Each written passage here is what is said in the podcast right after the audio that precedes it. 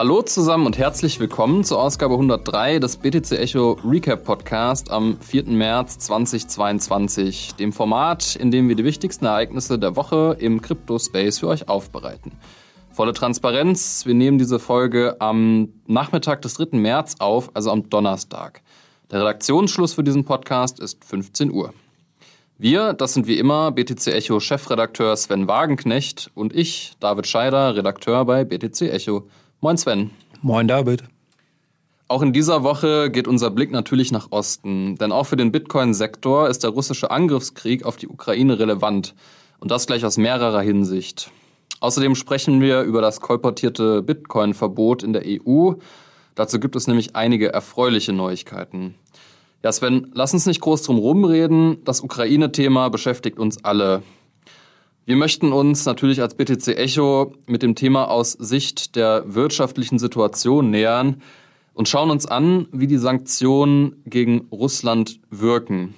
Wir hatten ja schon letzte Woche darüber gesprochen. Der Kontext ist so ein bisschen, dass im Raum stand, dass Russland aus SWIFT ausgeschlossen wird. SWIFT ist so das Interbankennetz. Ähm, also de facto könnten dann russische Banken kein Geld mehr ins Ausland senden. Ähm, das ist auch passiert.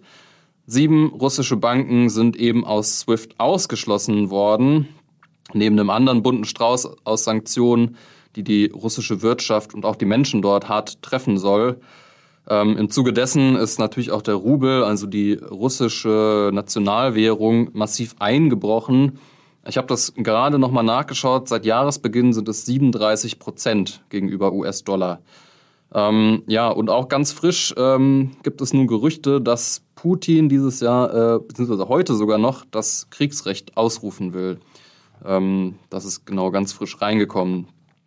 Wir möchten uns so ein bisschen anschauen, ähm, wie die Debatte im Kryptosektor angekommen ist, denn der ukrainische Digitalminister Mikhailo Fedorov ähm, hatte diese Debatte eben auch in den Kryptosektor gebracht und zum Beispiel Exchanges aufgefordert, die Konten von russischen Bürgerinnen und Bürgern einzufrieren. Ähm, und da gab es dann, naja, verschiedene Reaktionen aus dem Kryptosektor. Zum Beispiel Binance hatte grundsätzlich ähm, die Zustimmung dazu signalisiert und schon angekündigt, dass sie so eine Art Taskforce machen wollen, ähm, die sich dann naja, damit auseinandersetzt, auch mit der rechtlichen Grundlage und dann eben auch bereit ist, die Konten von Russinnen und Russen einzufrieren. Auf der anderen Seite stehen Kraken und Coinbase. Das sind auch beides Bitcoin-Börsen, also wo man Bitcoins traden kann und auch Altcoins kaufen kann. Die wollen grundsätzlich erstmal nicht teilnehmen, aber natürlich dann, wenn es eine rechtliche Grundlage gibt, schon. Ähm, die gibt es in den USA noch nicht, wo Coinbase und Kraken registriert sind. Und ähm, da wurde es dann schon recht schnell sehr interessant, denn der Chef von Kraken, Jesse Powell, hatte sozusagen auf Twitter gesagt, ähm, ja, Kraken wird jetzt erstmal nicht einfrieren, also nicht so vorauseilenden Gehorsam leisten. Aber wenn die Grundlage da ist, dann müssen sie sich dem natürlich fügen und hatte dann seine Nutzerschaft eigentlich indirekt aufgefordert, die Coins von Kraken abzuziehen und auf eine eigene Wallet zu packen, weil da hätte dann Kraken auch keine Handhabe mehr. Ähm, weil natürlich, wenn Bitcoins auf der privaten Wallet liegen, dann können sie eben nicht eingefroren werden. Das ist so, ja, eigentlich auch eines der großen Wertversprechen von Bitcoin eben, diese äh, Konfiszier- und Zensurresistenz. Ähm, der Vollständigkeit halber hat uns gestern noch die Nachricht erreicht, dass die südkoreanische Kryptobörse Gopax ähm, grundsätzlich eben russische Accounts einfriert. Also wird es schon etwas ungemütlicher für russische ähm, Krypto-Fans. Ähm, meine Frage an dich, Sven, wie siehst du das mit der Problematik, ähm, dass sich eben Kryptowährungen so schlecht zensieren lassen? Tun sie das dann? Also man kann das ja auch erstmal auf die zentralen Börsen beziehen. Da habe ich eigentlich keinen Unterschied, was technischer Natur angeht, zu Banken. Das sind Unternehmen, denen kann ich das verbieten oder denen kann ich eine Anweisung geben, dass sie das Geld einfrieren, solange ich natürlich eine Rechtsgrundlage habe. Das ist, glaube ich, noch die Schwierigkeit hier, dass wir hier noch nicht so weit äh, sind wie bei den Banken, wo das alles ein bisschen klarer ist, alles klar reguliert ist. Das ist aber an sich eine juristische Thematik, die sehr schnell eigentlich geklärt werden kann. Da gibt es also gar keinen Unterschied. Es geht also wirklich um die Dezentralität, wenn die Menschen ihre Bitcoins auf einer Non-Custodial-Wallet haben, also es keinen Mittelsmann gibt, den man haftbar machen kann. Das ist eben der entscheidende Unterschied. Und ähm, da kann man jetzt aber auch sagen, das ist vielleicht gar nicht immer so schlecht, denn die Blockchain oder die Kryptowährungen mögen zwar zensurresistent sein, was erstmal ein Ärgernis ist, da wir dann eben nicht sanktionieren können, aber auf der anderen Seite ist die Blockchain auch sehr transparent. Und wir dürfen hier nicht vergessen, dass wir sehr gut rausfinden können, wem die Bitcoins oder die Kryptowährungen gehören. Ähm, Gerade diese enormen Volumina, die jetzt in den letzten Tagen von russischen Oligarchen ähm, entstanden sind, also die ihre Gelder in Bitcoin geparkt haben, das konnte man ganz, ganz gut sehen, eben, dass hier neue Wallets entstanden sind, die müssen aus diesen Geldern stammen. Und die Verfolgungsbehörden, die haben das alle auf dem Schirm. Da braucht man jetzt nicht, nicht äh, die Angst haben, dass das jetzt auf einmal komplett im Verborgenen bleibt. Absolut gar nicht. Das ist ein öffentlich, weltweit einsehbares Kontenbuch, die Blockchain. Und die ganzen äh, Verfolgungsbehörden werden jede Transaktion, die hier stattfindet, jede Bewegung genauestens nachverfolgen und sollten diese Bitcoins irgendwann dann mal versuchen, in das, ich sage mal, regulierte traditionelle Finanzsystem äh, rüberzukommen, also auf ein Bankkonto überwiesen werden oder man etwas Größeres damit kaufen will, dann würde das auffliegen. Dann ist es eben nicht mehr so pseudonym und so verborgen. Also das darf man, glaube ich, nicht vergessen. Und man kann vielleicht daher sogar sagen, dass Kryptowährungen ähm, zwar auf den ersten Blick schwieriger zu sanktionieren sind, weil wir das noch nicht gewohnt sind. Uns fehlt das Wissen oft dazu, damit umzugehen. Es ist noch sehr, sehr neu alles, gerade auch für die Behörden, aber an sich erlauben sie uns viel mehr Präzision. Denn was wir gerade machen mit Sanktionen, also mit dem SWIFT, das ist einfach ein Stecker ziehen. Also da ist eine Bank und die, da ziehen wir den Stecker umgangssprachlich gesprochen und dann können alle Kunden keine Transaktionen mehr ins Ausland machen. Das ist eine einfache Lösung sicherlich, aber das heißt auch, dass äh, deutsche Unternehmen beispielsweise kein Geld mehr aus Russland bekommen können, die also Forderungen haben gegen dortige Unternehmen. Das wollen wir sicherlich nicht. Oder auch Menschen, die in Deutschland leben, die vielleicht russische Verwandtschaft haben, die können auch keine Geldtransaktionen mehr mit dem machen. Also man trifft auch die Leute, die man nicht sanktionieren möchte. Und daher finde ich vielleicht diese individuelle Ebene und Blockchain zwingt uns, die individuelle Ebene zu sanktionieren, weil es keine Ebene darüber gibt. Das würde ein Mittelsmann nämlich bedeuten, der das aggregiert alle Konten sozusagen finde ich eigentlich ganz, ganz spannend. Und ein schönes Beispiel, vielleicht auch nochmal, um das abzuschließen, der Bitfinex-Hack. Wir hatten auch schon ausführlich darüber gesprochen in unserem Podcast. Da wurden ja 3,6 Milliarden von einem Ehepärchen ja gehackt, entwendet der Bitfinex-Börse und auch da war der Fall. Die haben, die waren echt gut, die konnten sich mit Geldwäsche extrem gut aus und trotzdem wurden sie gefasst. Trotzdem konnten die Behörden genau nachvollziehen, wo die Gelder hingeflossen sind. Und äh, die Oligarchen haben sicherlich nicht die Kompetenz, wie dieses Expertenpärchen es hatte. Und daher bin ich gespannt, was noch kommen wird. Aber ja, wir müssen uns auch als Bitcoin-Befürworter, David, du wie ich, dennoch natürlich kritisch dieser Frage stellen. Ähm, es ist ein großes Dilemma, es ist eine vielleicht auch ja, philosophische Frage auch in der Hinsicht. Ähm, ich denke, das eine ist eben die Frage der Sanktionen, aber auch natürlich dürfen wir nicht vergessen, was kann Bitcoin eigentlich nicht auch alles tun, dass man das auch vielleicht mal äh, in den Vordergrund stellt. Und David, da bist du sicherlich auch jemand, der da, der da viel zu sagen kann an der Stelle. Ja, es ist eine sehr interessante Debatte, wie ich finde, weil du hast es ja auch schon gesagt, das geht halt schon auch sehr konkret ähm, in die Politik rein, wen man eigentlich mit Sanktionen erwischen will. Natürlich kann es auch vom Westen ein legitimes Interesse sein, eben einzelne Russinnen und Russen zu sanktionieren, um damit politischen Druck auszuüben. Und hier zeigt sich halt schon so ein bisschen Bitcoins Wertversprechen auch, weil ähm, irgendwo sind der Sanktionen Grenzen gesetzt. Also wenn jetzt wirklich Russen anfangen, ihr Geld in Bitcoin eben zu stecken und das eben nicht auf Exchanges zu haben, sondern auf der eigenen Wallet, dann sind sie schon in der Lage, ihr Vermögen, naja, vor Entwertung, ich hatte ja gesagt, der Rubel hat extrem abgewertet, das heißt, da könnten sie dann ähm, ja, sich vor dem Wertverfall des Rubels schützen und halt eben auch vor dem Zugriff von Sanktionen. Ähm, andererseits hat Bitcoin auch ähm, ja, die Möglichkeit für Menschen in der Ukraine ähm, ja, Gutes zu tun in dem Sinne. Also beispielsweise hat die ukrainische Regierung eine offizielle Wallet-Adresse lanciert. Die haben wir auch auf der Website übrigens verlinkt. Ähm, da haben wir so ein Banner, ähm, ja, wo man dann draufklicken kann und da sieht man dann die Adresse. Mittlerweile sind schon über 35 Millionen US-Dollar angekommen. Man muss es einfach sagen, es gibt eigentlich keinen schnelleren Weg, wirklich Geld in die Ukraine zu senden als über Bitcoin. Also selbst On-Chain dauert es dann zehn Minuten, wo man sagen würde, naja, wenn ich einen Kaffee kaufe, ist das zu lang, aber wenn ich Geld ins Ausland senden will, sind zehn Minuten eigentlich extrem gut. Das heißt, ähm, hier kann Bitcoin eben auch ja, einen sehr, sehr erfreulichen Effekt haben. Auf der anderen Seite ähm, ist es so, dass was mache ich denn, wenn ich aus der Ukraine fliehen will? Ähm, dann kann ich mir überlegen, ob ich Bargeld mitnehme, irgendwelche anderen Vermögenswerte, ist alles sehr unhandlich. Ich kann mir ganz sicher sein, wenn ich meine Wallet mitnehme, dass ich an das Geld kommen kann. Auch wenn ich dann mit Bitcoin nichts anfangen kann, kann ich zumindest die dann wieder umtauschen im Ausland, wo auch immer ich hingeflohen bin.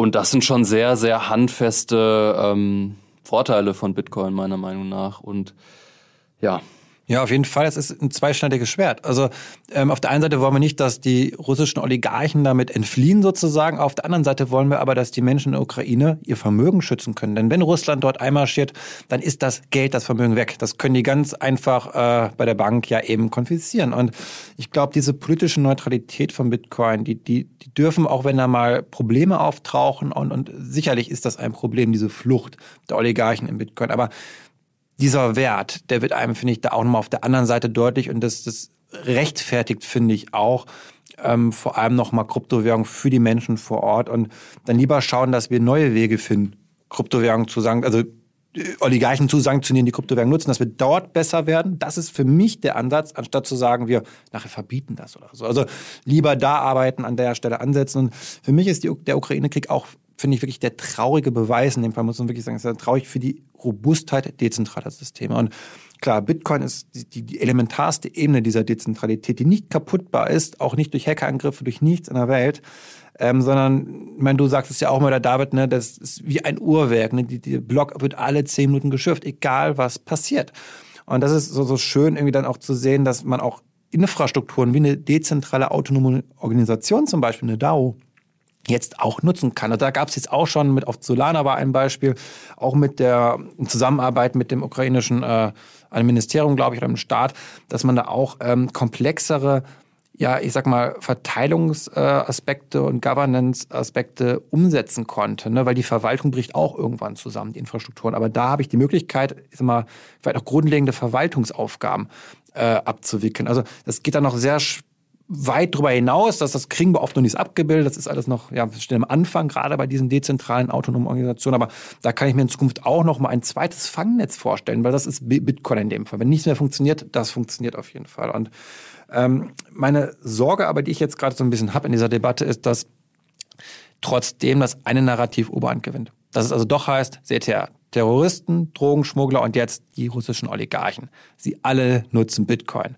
Wer es jetzt noch nicht verstanden hat, wir müssen Bitcoin verbieten. Wir sagen, das ist so ein bisschen die Angst eines, eines Narrativs, dass das jetzt fortgesetzt wird. So seht alle her, wir haben es immer schon gesagt. Und ich hoffe nicht, dass in der Berichterstattung in den nächsten Tagen das ja doch Oberhand gewinnt, dass hier keine differenzierte Berichterstattung stattfindet. Das ist echt eine Sorge, die ich einfach aktuell gerade ja wirklich, wirklich habe. Ja, es bahnt sich auch so ein bisschen an, weil US-Senatorin Elizabeth Warren hatte einen New York Times Artikel retweetet, wo es auch hieß, ja, russische Oligarchen flüchten in Bitcoin, hat sie auch dann nach strengeren Regulierungen gerufen. Ich habe aber in den sogenannten Mainstream-Medien, Anführungsstrichen, noch keinen Artikel gesehen, wo eben diese Bitcoin-Wallet der ukrainischen Regierung genannt wurde. Leider. Ja, ja es ist schade. Ich, ich, äh, ich meine, wir arbeiten dran an dieser Aufklärung. Ich, es, es tun hoffentlich auch andere in nächster Zeit, aber das wünsche ich mir sehr stark. Ganz spannend vielleicht in dieser Debatte ist auch noch, und das ist vielleicht auch ein Grund, warum man ähm, auch als Staat dann doch sehr kritisch gegenüber Bitcoin ist. Also aus USA-Sicht argumentiere ich jetzt gerade nämlich, der US-Dollar wird dadurch, finde ich, gerade aktuell als Weltreservewährung in Frage gestellt. Damit meine ich, dass Amerika die US-Dollar-Reserven der russischen Zentralbank ja blockiert. Und jetzt das gab es noch nicht. Erstmal, das muss man sozusagen, das ist ein Novum in der Geschichte. Was heißt das aber für andere Staaten, die vielleicht Angst haben, naja, sagen wir mal, in Streit mit den USA zu geraten? Das bedeutet, dass ihre ganzen Reserven, die sind überwiegend in US-Dollar. Das muss man so sagen, ja. Also Russland hat, ich glaube, 80 oder 90 Prozent aller Devisenreserven sind US-Dollar de facto. Und das ist bei anderen Ländern nicht anders. Ähm, dass die dann vielleicht sich auch überlegen werden, sollte ich die wirklich in US-Dollar haben? Natürlich kann man argumentieren, das kann jeder Fiat-Währung passieren. Also auch wenn ich jetzt den Euro nehme oder den, das japanische Yen oder britische Pfund, die Thematik ist immer die gleiche. Es kann immer ein eine Sperrung stattfinden, dieser Gelder. Und das könnte vielleicht ein neues, auch da ein, vielleicht auch ein positives Narrativ zu Bitcoin dann doch hinführen. Ich meine, aus diesem Grund haben Notenbanken auch Gold. Gerade die russische Notenbank ist ja bekannt geworden mit ihren Goldkäufen. Jetzt wissen wir genau, warum Putin das gemacht hat in letzter Zeit. Ich hatte im letzten Podcast auch schon ausführlich drüber gesprochen. Aber eben zu sagen, okay, vielleicht doch kein US-Dollar als Reservewährung, zumindest für die Rücklagen nehmen, sondern nur für den aktuellen Zahlungsverkehr und stattdessen Bitcoin auch. Weil das ist eben nicht zensierbar. Und ich glaube, dass neutral, das ja. neutral, dass sich auch Staaten natürlich jetzt auch, was heißt Schurkenstaaten, so Nordkorea, äh, Syrien, äh, ich glaube, dass sich diese Gedanken schon gemacht werden, jetzt stärker.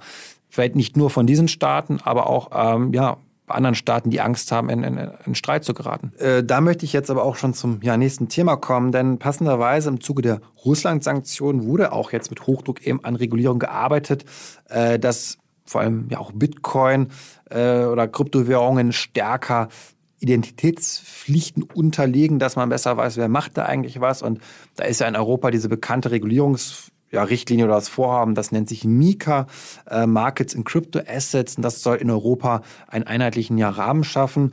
Und ähm, gerade natürlich jetzt gerade in mit der Sanktionsthematik in Russland wird da jetzt viel Druck gemacht. Auch Christine Lagarde, EZB-Chefin, hat sich schon eingeschaltet und gesagt, wir müssen da jetzt mehr regulieren ähm, um dann auch besser zu sanktionieren im Kryptobereich. Und eine ganz ja spannende Debatte, auch losgelöst vom Ukraine-Krieg, muss dazu sagen, wir hatten uns mit Mika schon beschäftigt, da war noch gar nicht dran zu denken an den Ukraine-Krieg, hat damit jetzt nochmal verstärkt an Fahrt aufgewonnen, aber David, vielleicht holst du uns auch nochmal grundsätzlich ab, was jetzt mit dieser Verordnung da eigentlich ist, denn da gab es auch Entwicklungen in den letzten Tagen.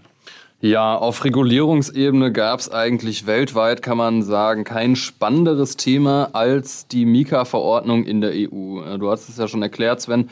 Die Mika-Verordnung ist eben so eine allgemeine Regulierung des Europäischen Parlaments ähm, ja, für Kryptoassets in Europa. Und ähm, da sollte am vergangenen Montag drüber abgestimmt werden. Wurde es nicht, warum erkläre ich gleich. Aber Zwei entscheidende Paragraphen waren da sehr, sehr umstritten. Es ging nämlich darum, dass die SPD, die Grünen und die Linken, also im Europäischen Parlament alle, ähm, gefordert haben, dass sogenannte unnachhaltige Konsensmechanismen, also ein Konsensmechanismus äh, ist zum Beispiel Proof of Work oder Proof of Stake, ähm, ja, verboten werden sollten. Also äh, Mining sollte verboten werden und auch der Handel eben mit Kryptowährungen, die diese Konsensmechanismen haben. Ähm, es wurde nicht genau definiert, welchen Konsensmechanismus sie meinen, aber wer zwischen den Zeilen liest und weiß, wie beispielsweise die europäischen Grünen über Proof of Work, also den Bitcoin-Konsensmechanismus denken, der hat schon geahnt, ja, da droht uns tatsächlich ein de facto Verbot von Bitcoin. Entsprechend äh, groß war der Aufschrei. Ähm, und man kann sagen, der Druck hat gewirkt, denn ähm, uns hat die Nachricht erreicht, dass diese entsprechenden Paragraphen jetzt zunächst gestrichen wurden. Und da dieser Aufschrei eben auch so groß war, wurde auch die Abstimmung, die eigentlich äh, am Montag in dieser Woche stattfinden sollten, erstmal verschoben denn der Vorsitzende ähm, des Econ-Ausschusses, die diesen Gesetzentwurf eben bearbeitet haben und dann dem Europäischen Parlament vorgelegt haben, Stefan Berger, der hat gemeint, so könne er das nicht zur Abstimmung geben, die Kontroverse ist zu groß und dann kam eben später die Meldung, ja, der wird jetzt tatsächlich erstmal gestrichen. Man muss sagen, 100% sicher ist es nicht. Es wurde eben noch nicht abgestimmt. Es kann sein, also theoretisch, dass die SPD, die Linken und die Grünen sozusagen dann Mika komplett blockieren werden. Die haben schon äh, so ein bisschen durchblicken lassen, dass denen das eigentlich recht wichtig ist mit diesem Unsustainable Consent Mechanism äh, Verbot. Aber wir haben dann auch nochmal mit Stefan Berger persönlich gesprochen. Und der war recht zuversichtlich eben, äh, dass dieses de facto Bitcoin-Verbot dann nicht kommen wird. Ähm, da würde mich interessieren, Sven, wie schätzt du diese Regulierungsthematik um Mika ein? Ja, extrem wichtig. Und was, was mich erschreckt hat, ich meine, wir haben es ja durch, wir haben es dann durch Quellen erfahren, was da eigentlich geplant ist. Und das war so keine, kein Thema gewesen in anderen Medien. Also wir haben es ja wirklich dann auch aufgedeckt, kann man sagen. Wir haben da wirklich Alarm drum gemacht, weil kann nicht sein, dass hier Bitcoin verboten wird in Europa. Äh, Wäre auch schlecht für BTC Echo an dieser Stelle. Also wir haben auch dann in nicht uneigennützig dann auch dafür gekämpft, dass da äh, Druck drauf kommt, dass da die Leute äh, aufgeschreckt werden. Das haben wir ja erfolgreich gehabt, geschafft, würde ich sagen. Also wir können da, glaube ich, auch in der Redaktion äh, recht stolz sein, dass da so ein bisschen diese Diskussion noch angeheizt worden ist und dann vielleicht auch mit dazu beigetragen hat, dass dieser Paragraph erstmal weg ist. Ich denke, die Diskussion zeigt sehr stark, was eigentlich das bewegendste Thema für Bitcoin ist im negativen Sinne. Es ist die Regulatorik und wir hören es auf der ganzen Welt. Mika ist jetzt europäisch. In den USA sieht es nicht anders aus. Wir haben ähnliche Diskussionen, sehr ja, divers, auch was dann von verschiedenen Abgeordneten äh, dort gesagt wird, aber alles zielt auf mehr Regulierung hin. Das, diesen Satz höre ich jeden Tag irgendwo in den News und ähm, es ist die größte Unsicherheit. Wenn wir es schaffen, ich hoffe es wirklich, in diesem Jahr mehr Klarheit zu haben und diese Klarheit in der Regulierung so aussieht, dass es nicht zu einer massiven Überregulierung kommt, sondern einer maßvollen Regulierung, die in Teilen auch durchaus unterstützenswert ist. Das wäre genial für den Bitcoin. Ich glaube, es gibt nichts anderes, was stärker positiv auf den Bitcoin einwirken könnte als geklärte Verhältnisse mal. Weil diese Unsicherheit lähmt auch gerade die großen Taschen, also die institutionellen Investoren, die sagen, ich habe da keinen Bock drauf zu investieren, wenn ich hier nicht weiß, was hier nachher noch verboten wird oder diese Rechtssicherheit am Ende des Tages fehlt, das macht niemand. Denn wenn sich Europa dazu entschließen würde, Bitcoin zu verbieten, ja, technisch kann es kein Staat, aber ein juristisches Verbot würde einen massiven Schaden äh, zufügen, weil niemand möchte sich in die Illegalität begeben. Das würde den Kurs von Bitcoin zum Einsturz bringen. Ganz klare Sache. China war was anderes, aber nicht, wenn das in Europa, USA passiert. Also Dennoch ist es natürlich nur ein sehr negatives Szenario. Ich glaube auch nicht, dass es so weit gekommen wäre, muss man an der Stelle vielleicht auch nochmal sagen. Aber es ist das größte Risiko für Kryptowährungen und daher hoffe ich, dass wir in diesem Jahr eine Lösung finden und dann glaube ich, wird eine Rallye sein. Also ganz ehrlich, also wenn das mal klar ist, dann werden wir die 100.000 bei Bitcoin schnell, ganz schnell sehen. Definitiv. Und ähm, ja, das ist so ein bisschen die, die, die spannende Frage und ich glaube, wir werden noch öfter hier sitzen, David, in, bei diesem Podcast und uns ja manchmal auch aufgeregt äh, über das Thema Regulierung unterhalten. Ja, auch dieses Thema, äh, wie grün ist Bitcoin, ja oder nein, weil das stand dem Ganzen ja zugrunde. Verbraucht Bitcoin zu viel Strom, verbraucht es irgendwie zu viel CO2, auch das ist irgendwie so ein Klassiker. Wir müssen da einfach weiterhin Aufklärungsarbeit leisten. Wir werden noch häufig drüber sprechen, das denke ich auch. Ja. Ja, Sven, ähm, dann lass uns doch diese Ausgabe hiermit mal schließen. Ähm, die aktuelle Krisensituation in der Ukraine ist natürlich auch mit Blick, mit Blick auf Bitcoin interessant zu beobachten.